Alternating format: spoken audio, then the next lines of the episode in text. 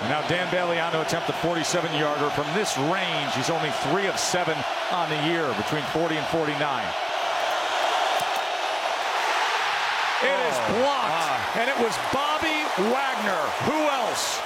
It's time for the Sports Pen on ESPN UP. Tanner Hoops with you, along with Charlie Bramer. We'll be joined shortly by Jason Fitz of ESPN Radio Spain and Fitz. Glad that you're with us on this Tuesday afternoon in early December.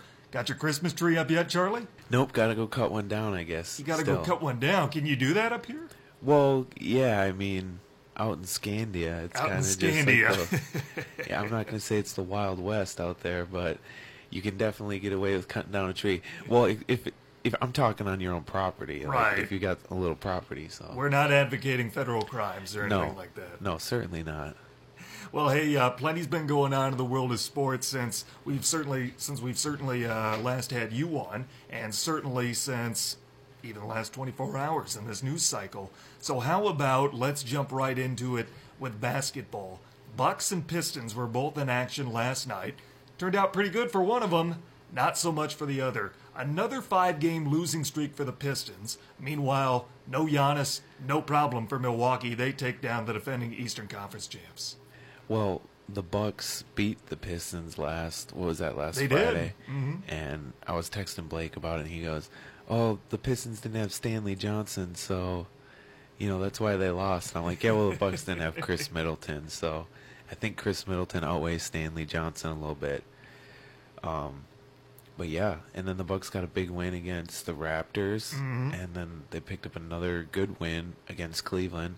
Mm-hmm. They they they have to sit Giannis in order to call that a good win, though, because if if you're playing your superstars against Cleveland, that doesn't count as a good win anymore. Well, and he's still dealing with that neck injury. Yep, yep. So so they sat him, but and this is uh I think this is the skid I've been waiting the, for the Pistons to go on.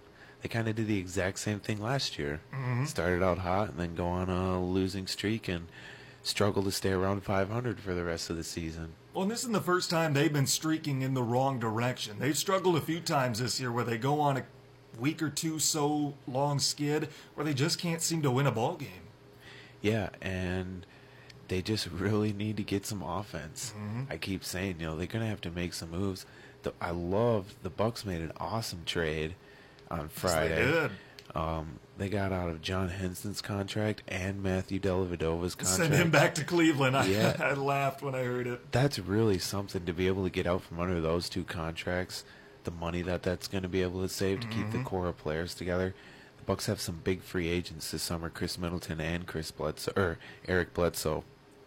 Yeah, So- he was the high score last night. Yeah. 20 points, 12 boards. Looking Yeah. pretty good in place of Giannis. and he had a few two or three 27 point games in a row there um, he's just become much more efficient which is early in the season that's exactly what i said i don't know i babbled that at least one time i just chris middleton or eric bledsoe really needed to get more effective to be effective on this team or more efficient and he's really seemed to be able to do that. Increase his field goal percentage, his three point shooting is up, uh, his assist to turnover ratio has improved. Um, and there was open in interviews some guys, and I think Coach Bud was saying, you know, he brought over some bad habits from Phoenix. He was on a losing team for so long, and uh, he's been able to shed those, keep his averages up, but uh, keep his turnovers down, and his efficiency is right where it needs to be. And you know, last spring it was, oh, is Eric Bledsoe really the answer at point guard? And it looks like the Bucks are going to try and put together a contract extension for him. So mm-hmm. I'm really happy about that. Well, he's earned it. He's done well for this Bucks team that's off to an 18 and 8 start. They're second place in the Eastern Conference. What do you think about Malcolm Brogdon? I liked him a lot when he was at Virginia. He seems like he's progressing a little bit faster than maybe he was supposed to or a lot of people thought that he would, and that's just Coach Bud bringing out the best in maybe mid-level guys.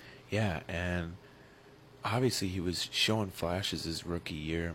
Um, you know, and people were giving a lot of credit to Jason Kidd. They were just, saying, you know, making a lot of comparisons in their playing style.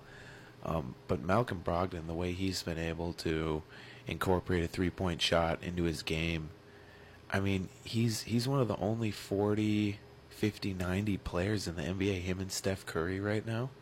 So he's shooting darn near 50% on threes. I think for this season, he is out shooting Steph Curry from beyond the arc. So, and and he so far in the year is like 98% from the free throw line. So his shooting has just skyrocketed and coming. That's kind of what dropped him into the second round. Was those, you know, there was question marks there, and boy, has he ever worked on that part of his game, and he's really become an all-around player. Bucks continue to roll and they're looking really good right now. Pistons, meanwhile, they have a lot of questions to try and get answered.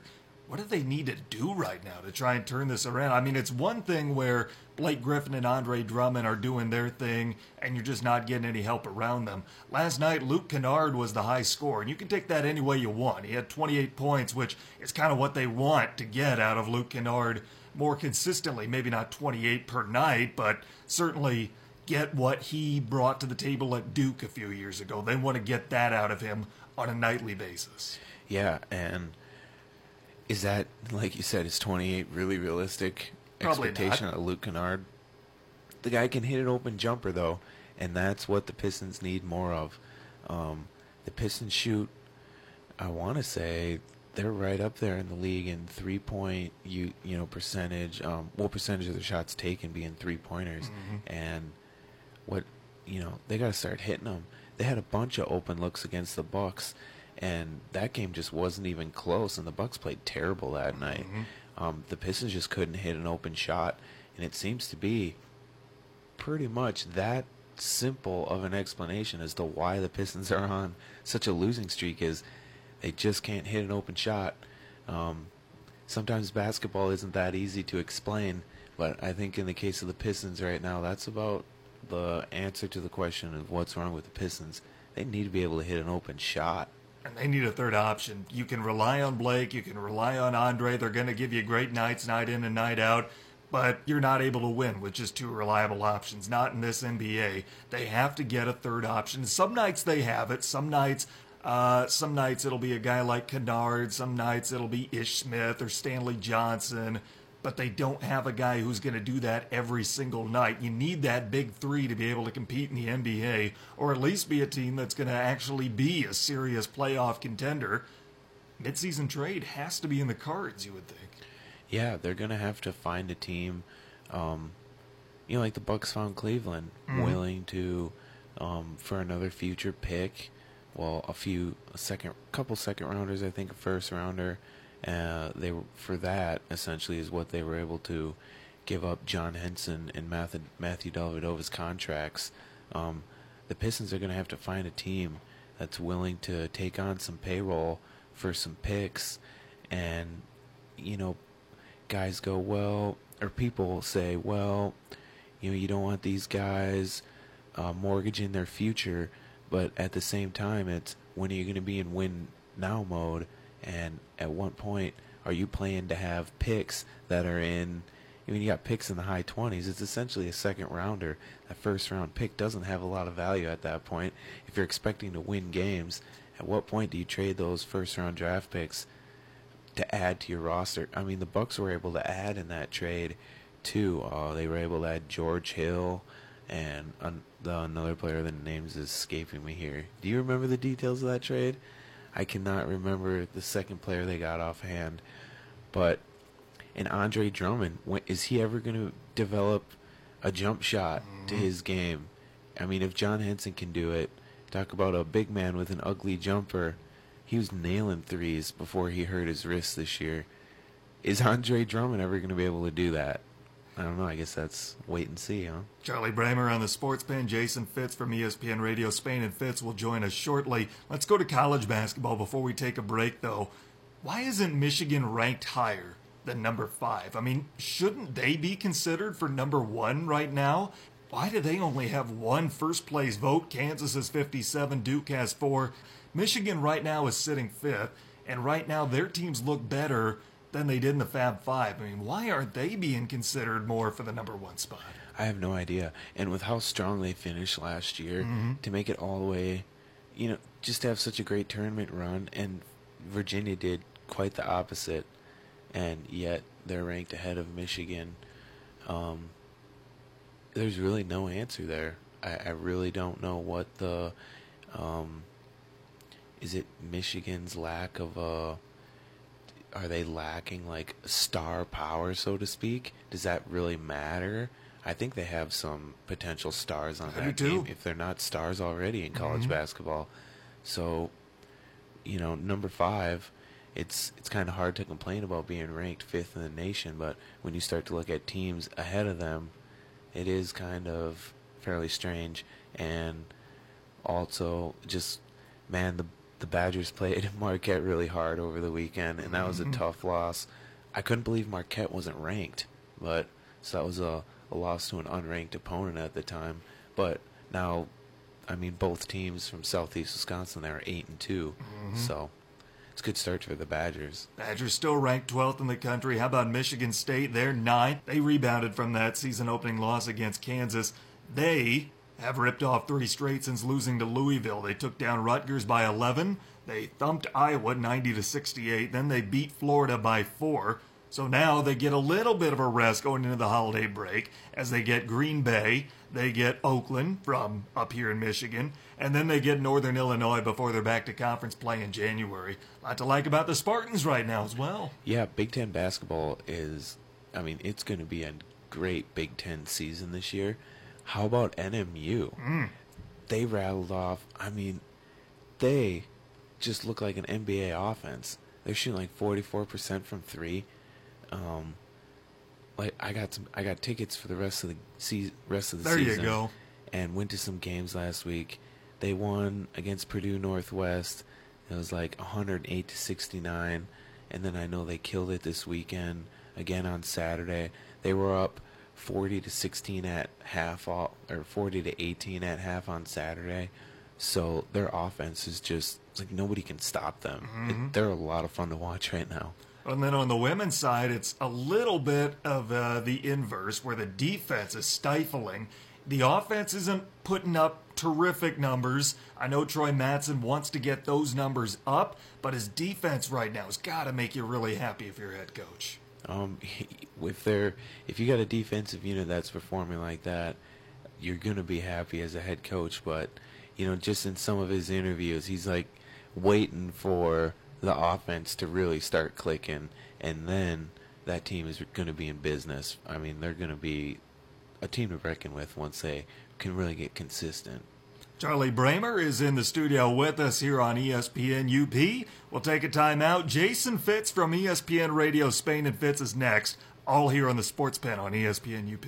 Check out the UP's live and local sports talk show, The Sports Pen. Weekday afternoons at 4 on ESPN UP and on the ESPN UP app. Welcome back to the Sports Pen on ESPN UP. Tanner Hoops with you. Anybody wants to hang out with us can call the hotline number 906 226 4570. My next guest is doing just that. We have Jason Fitz of ESPN Radio Spain and Fitz on headset with us. Fitz, Bama looks like maybe the best version of themselves Nick Saban has ever had.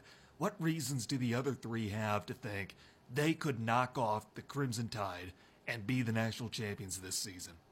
Well, I, I think it's going to come down to two things. One, two is health, because as much as we, here's the, the easy thing to say: Jalen Hurts can step in and win a national championship because, frankly, he's been there before. But remember, Jalen Hurts didn't win the job for a reason. Tua is a better quarterback. So if Tua Tagovailoa's ankle is not healthy and he can't go, that will play a factor into it. The other part of it is that this Alabama defense hasn't truly been tested, and, and we're used to brand bias of, hey, Alabama's defense is spectacular year in and year out. That's true, but this defense particularly, I don't think is as talented or as experienced as some of the defenses they've had in the in the past. So, you know, as, as much as it's easy to look at Oklahoma, for example, and say, hey, you know, how can Oklahoma beat them? Well, Oklahoma can put points on anybody. So, you know, Oklahoma does have a, a bit of a shot, and frankly, I think if you're asking me right now, Clemson's defense is better than Alabama's defense. So, uh, you know, I don't see any reason why Clemson can't make their case that they deserve to be the national champion as well. So,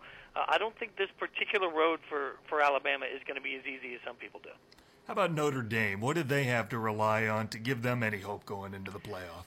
Notre Dame's real strategy comes around balance. Look, Ian Book has come in and been a good quarterback for him, but he's not a great quarterback. They don't ask the same things of their quarterbacks that some of these other teams do. They ask a lot from Dexter Williams, their star running back, who's had a spectacular year. The unfortunate thing is it's strength on strength. Dexter Williams is going to go up against that Clemson defensive line that's the best in the country, that's only given up about 2.4 yards a carry. I don't think they're going to find any wiggle room. And then it becomes how do you create balance when you can't? And and uh, I think the most interesting thing about Clemson Notre Dame is going to be the coaching and their ability to are they going to sort of stick to this is who we are and we're going to impose our will because I don't think that'll work or are they going to come in and suddenly show varied uh, offensive looks? I don't know that that's necessarily who they are either. So just by sheer matchup problems, I don't know that Notre Dame can compete with Clemson. Jason, tell me about the committee's decision to put the four teams in that they did. I know that there's an argument going around saying the four most deserving teams compared to the four best teams. And a lot of people feel that Georgia was snubbed. They feel that Ohio State was snubbed. They feel that UCF was snubbed. Tell me about how you see the committee's decision to put the four teams in that they did. Did they get it right? If I was on the committee, I would have put Georgia in at number four. That being said, I think the committee's real job is to get the four best of the four most deserving. And that's a really weird line to figure out year in and year out. I'll go back a few years ago to USC when Sam Darnold was their quarterback and Sam was benched for the first three games. They lose those. They change quarterbacks. By the end of the year, they're a nine and three football team that was playing. They were definitely one of the four best in the country, but they were never going to stand the shot at the playoff or, or that sort of a system because they lost three games. We all have whatever that line is in our minds. I think once Georgia took a second loss, and, and look, uh, do we really want to be in a world where being competitive but losing to Alabama means more than beating Texas? I, I don't know. So uh, I think that ultimately they tried, they tried to pick once they figured out what most deserving was, they picked the four best of that category. And the uh, between the loss to LSU that Georgia didn't look good in, and then the second loss, it took them out of the most deserving category. Do you think had Georgia's second loss come earlier in the season and they beat Alabama in the SEC championship, so they did have two losses but a conference title to their name, could that have put them in at number four?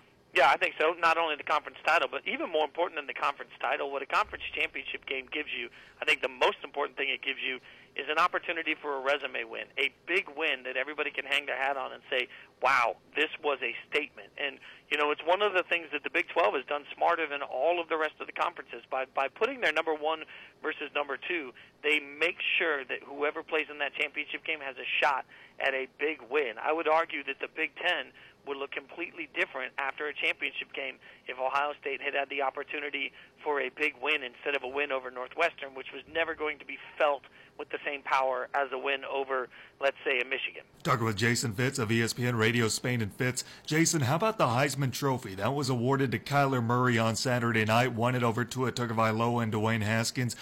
It surprised me a little bit. I won't say it was undeservedly given to Kyler Murray, just surprisingly maybe. Was that the same for you? It was surprising to me. I think what happened on Saturday, uh, as I continued to host um, a Twitter college football show there, uh, I had the opportunity to talk to Tim Tebow for that on Saturday.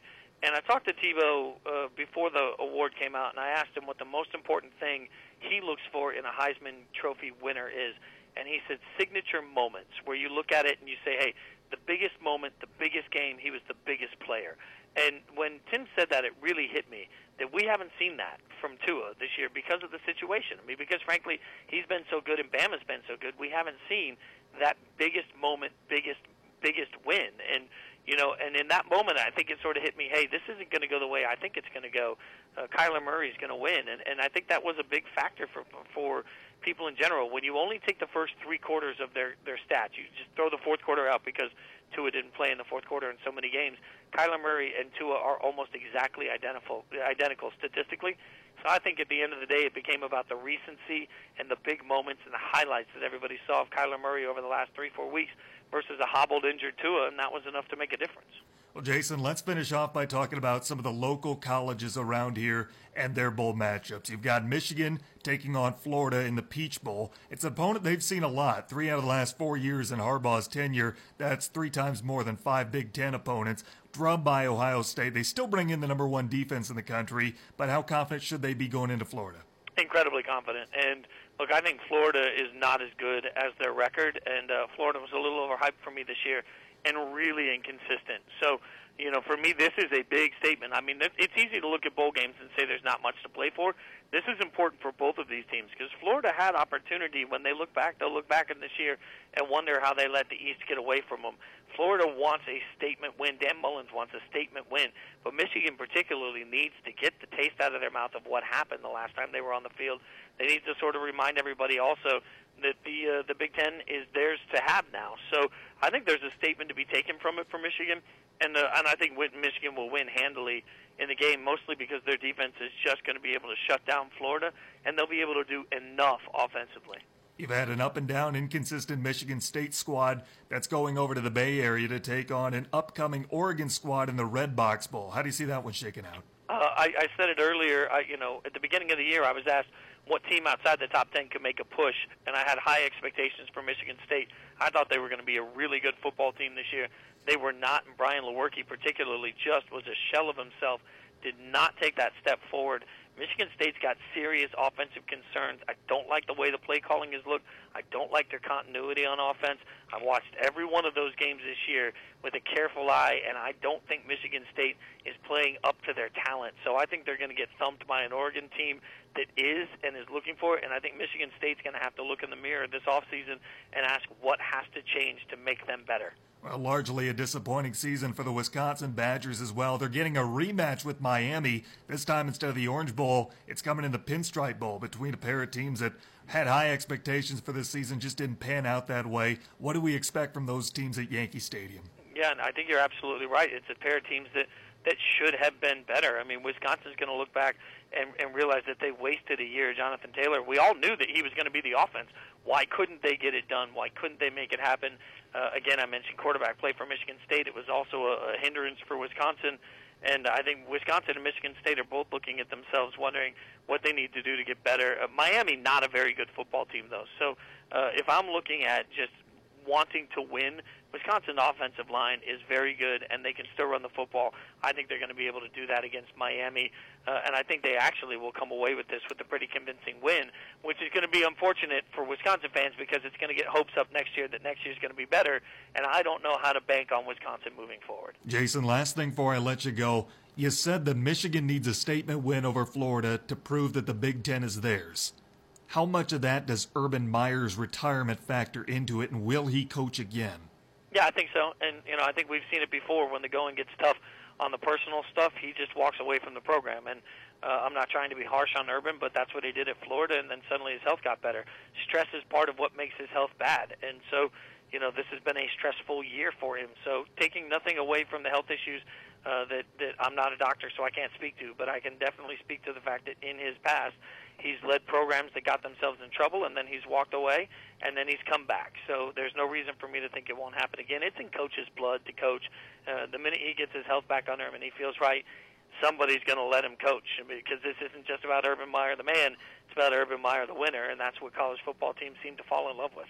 Tanner Hoops on the Sports Pen, joined by ESPN Radio's Jason Fitz of Spain and Fitz. That'll be coming on later tonight from 6 to 9. Jason, it's been a pleasure. Thanks so much for being on here. All the best to you. Thank you so much. Appreciate it. Check out the UP's live and local sports talk show, The Sports Pen. Weekday afternoons at 4 on ESPN UP and on the ESPN UP app. Welcome back to the Sports Pen on ESPN UP. Halfway home. Thank you again to ESPN Radio's Jason Fitz of Spain and Fitz stopping on headset with us, taking the time to join our little show. Tanner Hoops along with Charlie Bramer with you. Glad that you're with us. And ladies and gentlemen, Pigskin Payday is back. Head into Ojibwa Casino to predict the winners of each week's pro football games.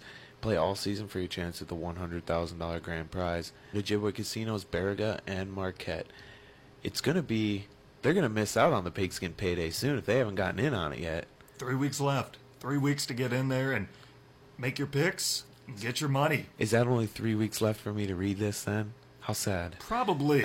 probably getting down to that point. We're getting down to the end of the football season, and that's going to be the topic of our next segment. But first, your SportsCenter update. The Minnesota Vikings have fired offensive coordinator John DeFilippo following last night's blowout loss at Seattle. Meanwhile, former Michigan offensive line analyst Ron Prince has been hired as the new head football coach at Howard. And NBA superstar Steph Curry says that he believes the moon landing was faked. Real thing. Did he say why? No. No. What's up with these NBA guys having these takes on all this stuff? that, Yeah, uh, Kyrie finally admits that the world is round. He doesn't think the world's flat anymore. so who convinced him of that? That's what I want to know. How did that Maybe go? it was playing in a city where the newspaper is the Globe, the Boston Globe. Could you imagine the first time they interviewed him as a member of the Celtics and they say, "So, Kyrie, this is uh, you know, Tanner Hoops from the Boston Globe." The Boston what? Yeah. It had to be what his first interview was Well, like. I have, I mean, maybe they had him sit in on a kindergarten class or something. I don't quite know. Maybe that became a stipulation in his contract. He had to stop saying that. Hey, well, tell you what, I'm a Boston fan, so it's Kyrie's flat world and we're just living in it. They're starting to figure things out, Well, 16 yeah. and 10. Yeah, and you know what? A basketball court is flat. He knows that. That's his all, world. That's all he needs to know, man. Get the ball in the hoop. Well, I tell you what, let's transition to football. We have three weeks left in the regular season, and the playoff picture is starting to take shape. I tell you what, though, I'm starting to get the impression that the AFC is better talent wise than the NFC. When you look at the NFC, I used to think that the Saints and the Rams were on a collision course to play for the right to go to the Super Bowl, and I thought the Saints would win that ball game. But now we're starting to see some of the other division winners emerge. This weekend, two divisions in the NFC were clinched. Not mathematically, but realistically. Realistically, the Bears will win the NFC North, and the Cowboys will win the NFC East. That is realistic right now, not mathematical, but it would take a miracle to deny them those titles. So you've got those four teams. Seattle looks like they're a lock to go to the playoffs as a wild card now. And then Minnesota, as bad as they looked last night, is still in the sixth spot. And you've got a few other teams that are still in the mix. The The Packers. Packers are still course, in the mix. definitely. They're just staying alive enough. Yep. Of course. You've got them in there along with Carolina, who's lost five straight, the Eagles, who don't deserve to be a playoff team, the Redskins, who won't be a playoff team with Josh Johnson or Mark Sanchez, whoever they decide to put as quarterback. It'll be Johnson this weekend, but whoever's going to be the long term guy, at least for the next three weeks, they're not going to make the postseason. Yeah, can you believe there's only three weeks left of the year? It's year? gone by quick. It's gone by very quick. Um, like I said, huh? The Packers are still alive. It's they're still alive That's they're my still take on the playoff predictions. Or I don't know if it's predictions, or whatever. The Packers are just still alive. Well, hey, Joe Philbin gets the win, and boy, does he ever set the tone. 64 seconds into his career coaching the greatest quarterback in football. Doesn't matter. Doesn't need him late in the game. He's got two challenges. He's going to use them both in 64 seconds. And I thought those. Well, after the first one was called a catch, I thought there's no way they're going to overturn the second, which of course they didn't. But that was really. I mean, was that a catch? Especially that first one. That was. There's no way that was a catch. You can't. You can't tell me that was a catch. Please don't tell me that was a catch. Well, I, I'm telling you this. Joe Philbin knows that he's not going to get the Packers head coaching job. So he's going to pull out all the stops right now. For Joe Philbin, I think you're going to see a really creative, dynamic Packer playbook. And I think that's what Packer fans want because Philbin knows that he's gone after three weeks. And he's got three weeks to ride the greatest quarterback in football and try to find a way to make himself more appealing to another team who might be looking for a head coach. So Joe Philbin is going to pull out all the stops in hopes of maybe boosting his resume, looking a little more attractive to another team. And maybe that's what Packer fans need after the uncreative playbook McCarthy was pulling out. Well, I do want to say, and I think you know where I'm going to go with this. That's right, you're a McCarthy guy.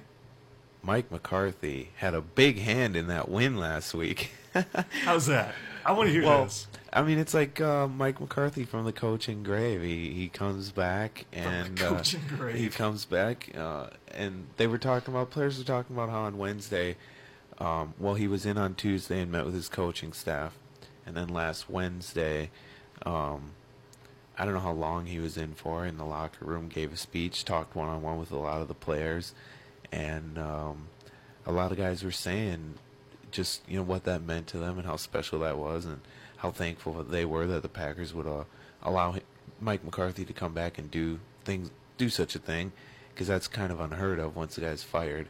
Um, and I don't know, there was there was some guys playing with a different type of attitude this weekend, and you know, if there's an opportunity for me, I'm going to give the credit to Mike McCarthy because, I mean, I don't think he gets enough credit. Fastest coach ever in NFL history to 100 wins. I mean, that right there, he's got to get some credit. He's got credit, and I don't deny what he's done in the past, but I mean, man, at some point you just start to lose it a little bit. Like the game can change, and if you don't change with it, and I think that's what happened with McCarthy here these last couple of years. If you don't change with it, you're going to start to outdate yourself. So I think Packer fans, they're going to look back on the Mike McCarthy era and their feelings for him are going to subside and they're going to realize that this was one of the longest most successful tenures in the franchise's history he brought him a super bowl he achieved a lot and I think Packer fans are going to look back on McCarthy when it's all said and done very fondly. But I just think the game has started to change for McCarthy, and he hasn't been changing with it. And that ultimately led to the split between him and the Packers. I mean, I'll, always argue Mike McCarthy just watching his, um, you know, listening to his press conferences all the time. Um, he's definitely wasn't intending for the game. He wasn't just going to sit and let the game, like you say, change or morph without him changing um, some of his approach, whatever you want to call it, scheme. Um, there was he was changing a lot.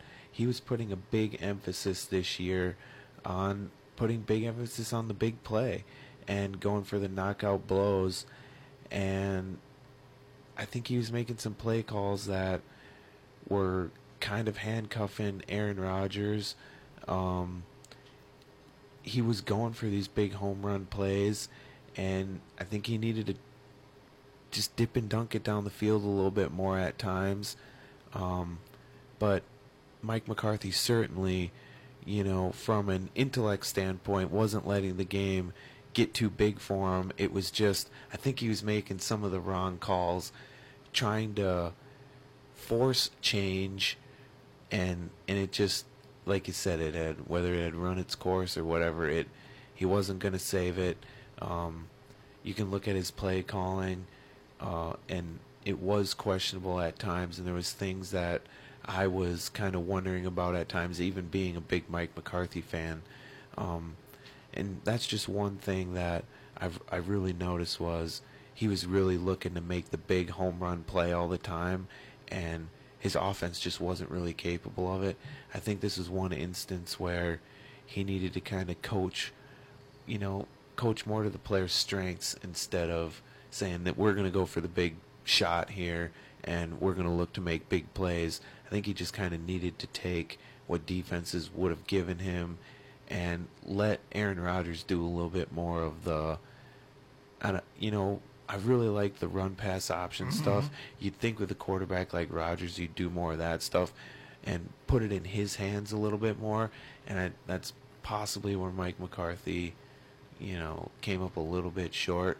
Um, I guess you know everything you can you can nitpick everything. Certainly, we all know that, but um, Mike McCarthy was trying to make a big change and he didn't have the receivers to do it for the positive. Yeah, and it just he didn't have the personnel to do it, and he was sticking with his guns. That's for sure, all the way to the end. That just tells you everything you need to know. The Packers lead the NFL in potential yards on drop passes, and and they also, I believe, it's like they lead any other NFL team. They it's like doubled in. Uh, there was a graphic the, during the football game last week Aaron Rodgers has like 54 throwaways this year. The next closest quarterback is in like the low 30s. Mm-hmm. So you think about all those potential yards, and that's what I'm talking about. Plays that where they're going for the home run, and then there's nothing there, and Rodgers has to throw it away. Um, but I also liked something I heard somebody say this weekend about how you know Rodgers just set the new record NFL history mm-hmm. most pass attempts without an interception but when you have 50, some almost 60 uh, throwaways in a season. That'll help.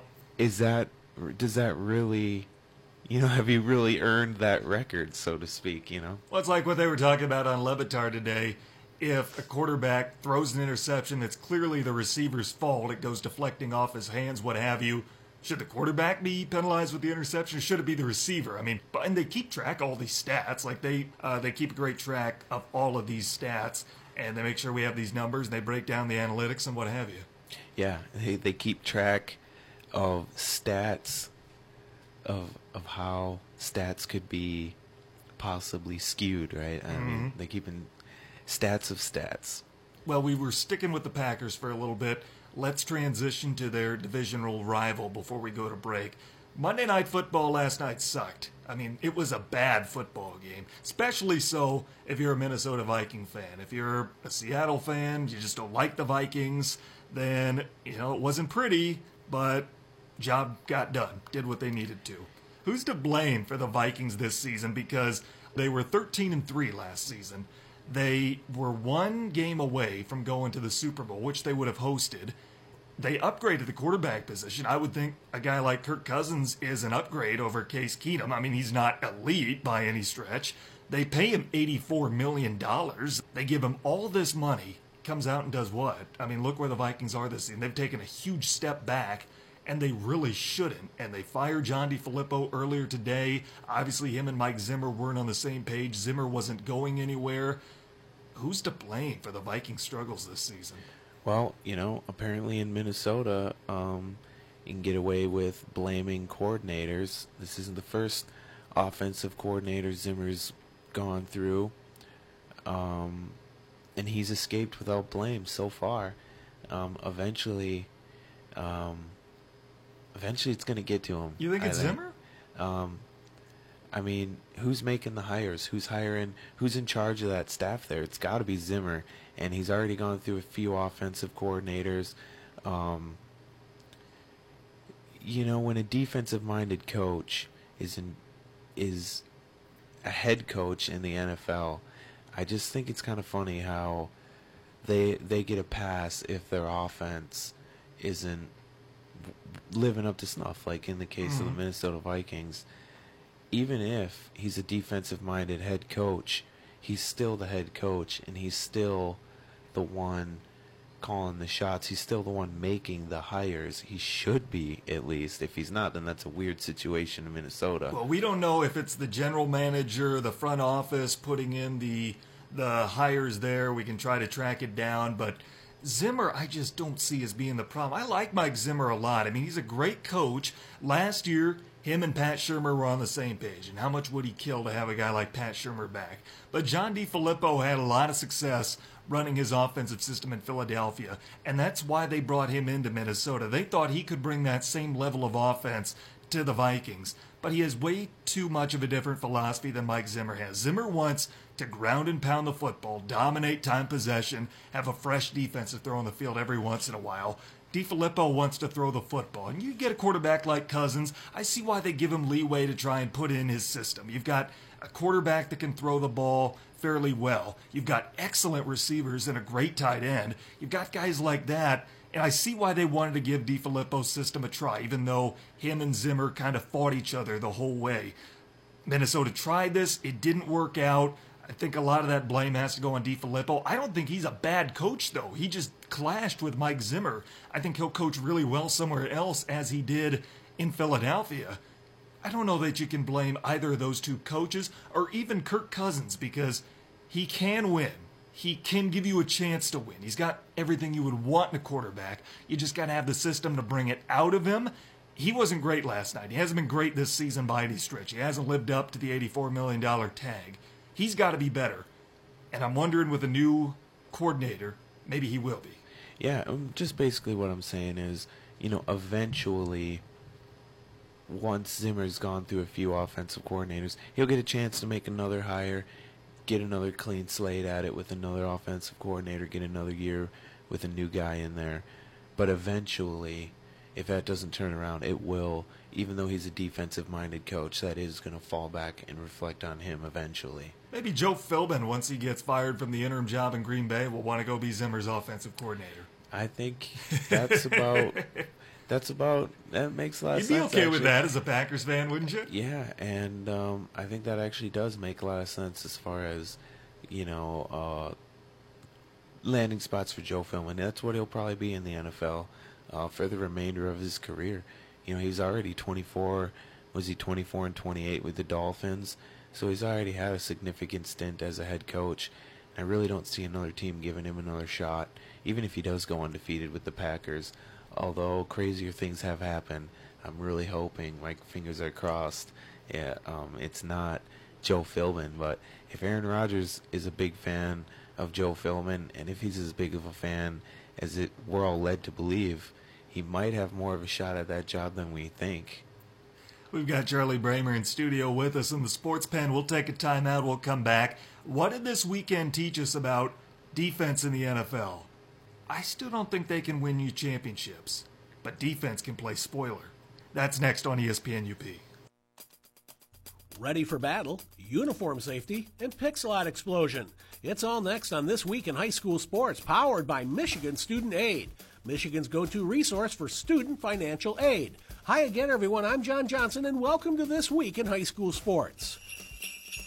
That time is here once again. No, not the holidays, but that time where high school basketball cheering sections across the state get ready to show their enthusiasm and their sportsmanship in the MHSAA's 8th annual Battle of the Fans created by the Association's Student Advisory Council. Last year, the modified format got more schools involved in a deeper way. One, we got to keep more schools in the competition longer, so we have nine schools that get to move on from the first round. And on top of that, we've got to see them in action over a two week period instead of just the one night that we visit them on the game night. So now we visit them on a game night and we get to see them in action for two weeks. So we get a better picture of what their student section is all about. Andy Frushour of the MHSAA oversees the Student Advisory Council.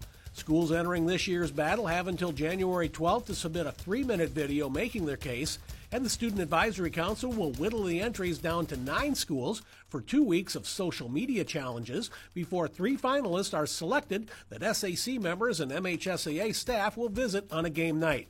Social media input in mid February will assist the SAC in selecting a champion, which will be announced on February 22nd and honored in March at the MHSAA Boys Basketball Semifinals in East Lansing.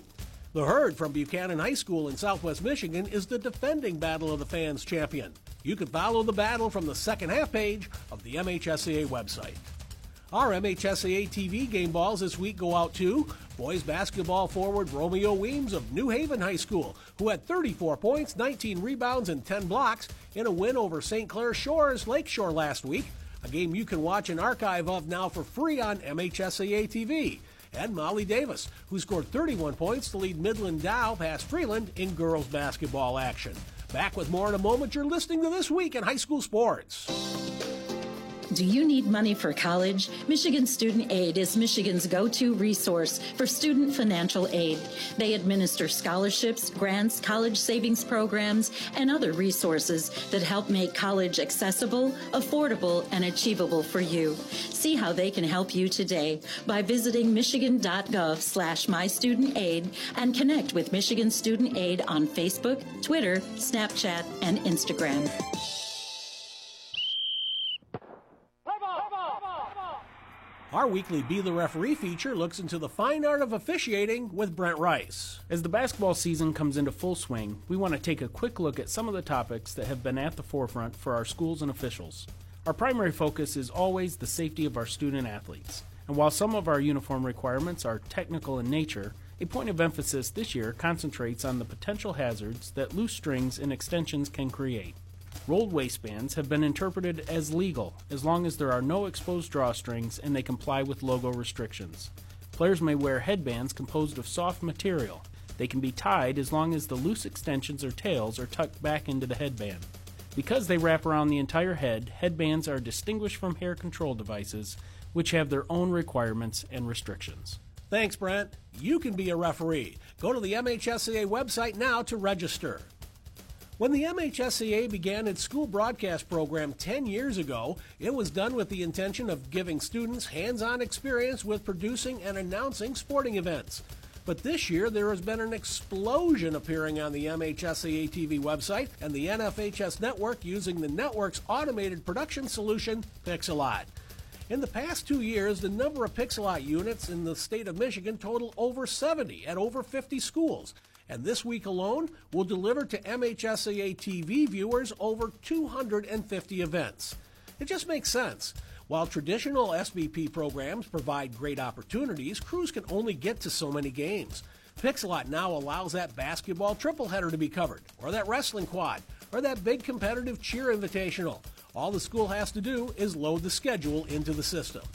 So the future of high school broadcasting is here, and it's not in national broadcasts like those on the Alphabet family of networks, profiling and exploiting high powered teams and college recruits, but in local broadcasts of everyday kids in local rivalries, reaching displaced local fans around the world.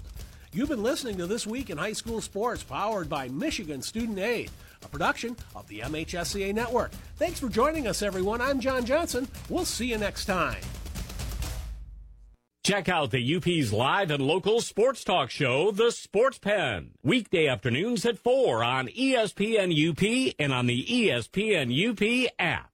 Welcome back to the Sports Pen on ESPN UP. Tanner Hoops joined by Charlie Bramer Tuesday afternoon in studio. And the pigskin payday is back. Head on into a Ojibwa Casinos to predict the winners of each week's pro football games. Play all season long for your chance at the $100,000 grand prize. Only at Ojibwa Casinos in Baraga and Marquette. Here's another announcement to bring in uh, for you. Northern Michigan Hockey this weekend We'll be sponsoring the American Legion Hockey Bantam Double A Toy for Tots donation drive. That will be this Friday night during Northern Michigan's home hockey game against Ferris State. So again, bring your toys. They're being donated. Toys for Tots, sponsored by the American Legion Hockey Bantam Double A. Grant Potulny and the Northern Michigan Hockey Program behind this. Go ahead and help them out. Come out and enjoy some really fun hockey.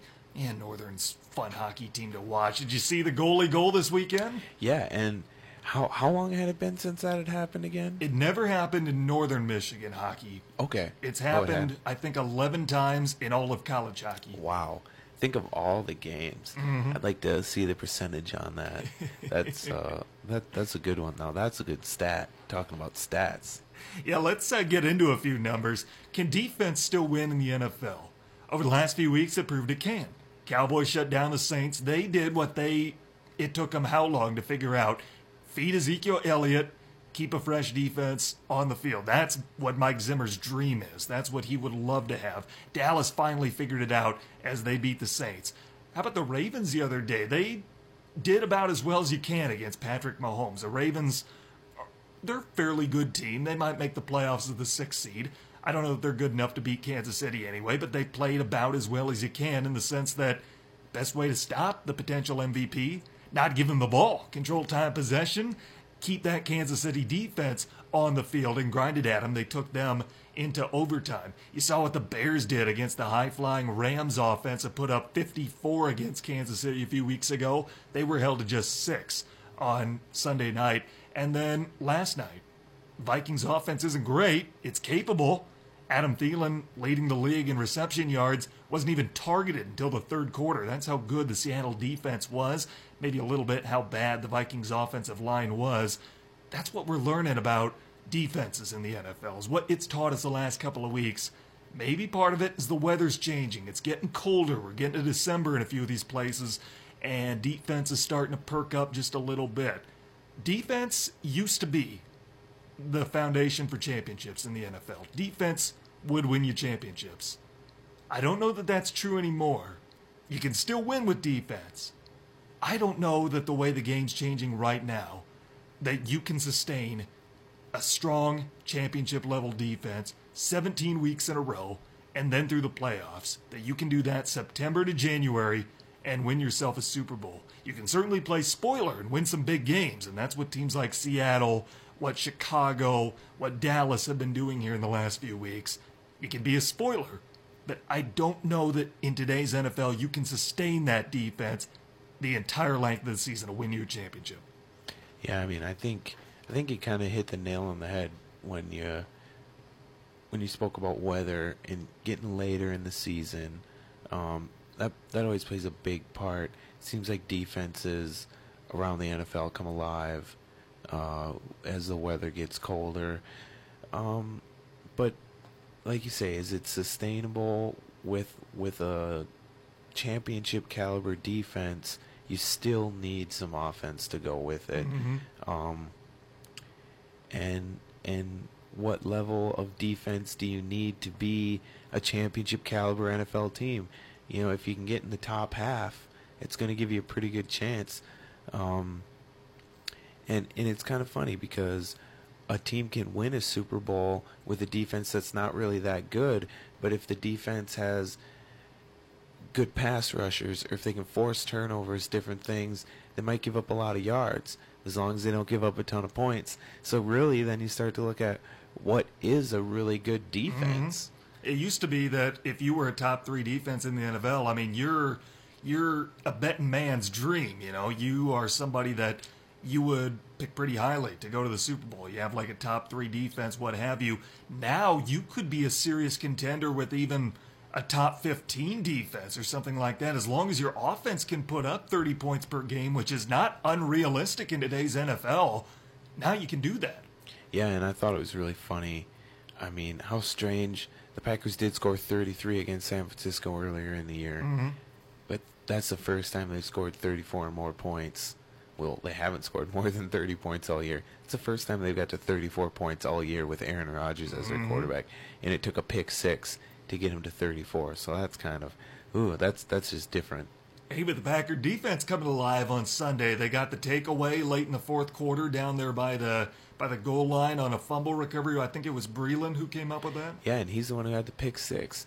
Um, he had another big pick earlier in the year. When he's been able to play, he's been a big difference maker on that defense. When he's been able to be on the field, it's it's really given that defense a spark. Well, I tell you what, here's one of my favorite stats from over the weekend. Shows you how well defense impacts the game. From the three primetime games this week Thursday, Sunday, and last night the three winning quarterbacks in those games, Marcus Mariota, Mitchell Trubisky, and Russell Wilson, combined for a completion percentage lower than 60%, just one touchdown, and five interceptions.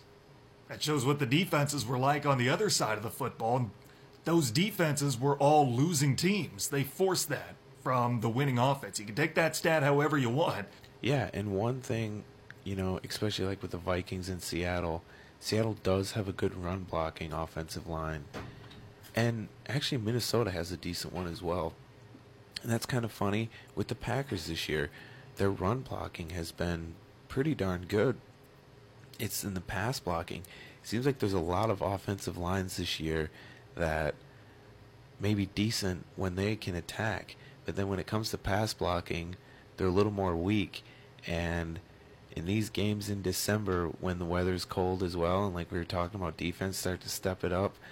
These quarterbacks, man, if they don't have a solid offensive line in front of them, it can really be a long day back there. Charlie Bramer's in the studio with us Tuesday afternoon in the Sports Pen. Charlie, before we sign off, let's talk about tight ends. Rob Gronkowski. He had maybe his best game of the year on Sunday against the Dolphins, but all people are going to remember about him is the missed tackle on the last play. Gronkowski has been struggling with injuries throughout his career. He's had multiple surgeries. Sometimes it just feels like that your body's being stitched together. As monstrous physically as Gronk is, even he is human, and it makes the retirement rumors seem a lot more realistic. We're looking at a few of the tight ends from the league who have dominated the last 10 years. Gronkowski, Jimmy Graham, Jason Witten. Those guys are either out of the league or on their way out. Kyle Rudolph has still got it for Minnesota, but he's not getting any younger. Now we're starting to see a new generation of tight ends come into the league. Guys like Zach Ertz, guys like George Kittle, Travis Kelce, and set a new precedent for tight ends in the NFL. How much longer do those veterans, guys like Jimmy Graham, guys like Gronk, Rudolph, how much longer do they have left to contribute in the NFL? And if you had to pick, who's the best tight end in the NFL this season? Geez, I don't know who the best tight end in the NFL this season. I mean, there's a lot of guys that Um, I haven't seen play a lot. If I just looked at based on their stats and what I've heard, I could throw their name out there. Mhm. But I really put a lot of emphasis on uh, run blocking, Mhm. really, for a tight end, and and also pass blocking for a tight end. Can a guy lock down a defensive end? That's one reason why I'm a huge fan of Marcedes Lewis for the Packers. He's only gotten the ball a couple times this year. When he's on the field, it's like an extra left tackle.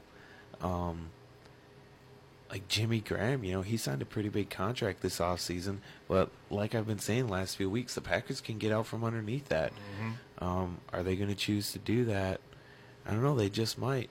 Um, and then there's guys like Eric Ebron and different guys that they have the talent, but where's the production? Mhm. And they're so big. They tested great at the combine as far as physical strength. There's a few guys, and then but for some reason they're just terrible in the blocking department, and that's kind of a weird anomaly. You know, it's like this guy's such a big physical presence when he's running down the field catching passes. Why can't he block anybody?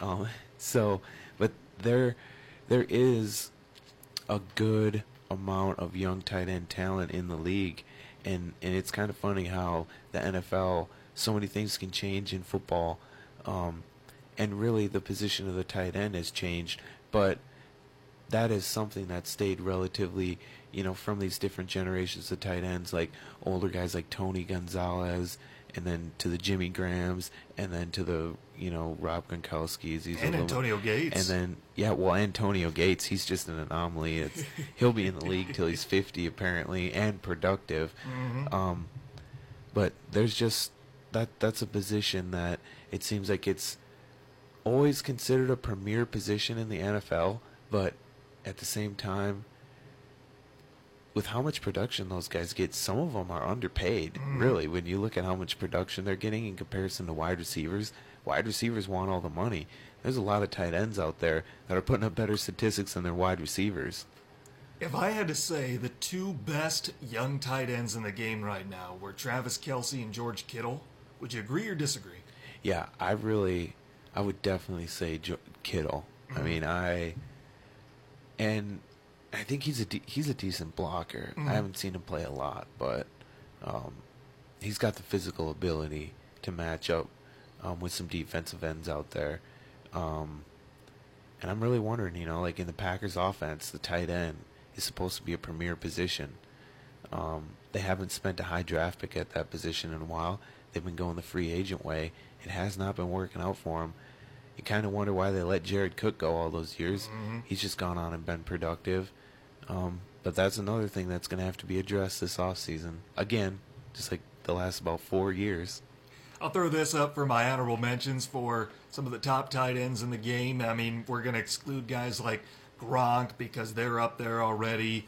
Uh, some of the best up and coming young talent tight ends in the game Zach Ertz, Jack Doyle, if he stays healthy. Evan Engram has got to be up there if he can stay healthy. Austin Hooper. And Kyle Rudolph's not necessarily young anymore, but he's still got it. So he's doing his thing. We'll give him an honorable mention for that. Tight end's a fun position in the game, though. I agree with you on that. So much you can get out of those guys. Always enjoyed watching them. Yeah, and I always wished, you know, like I said during the break, man, I always wished I was bigger.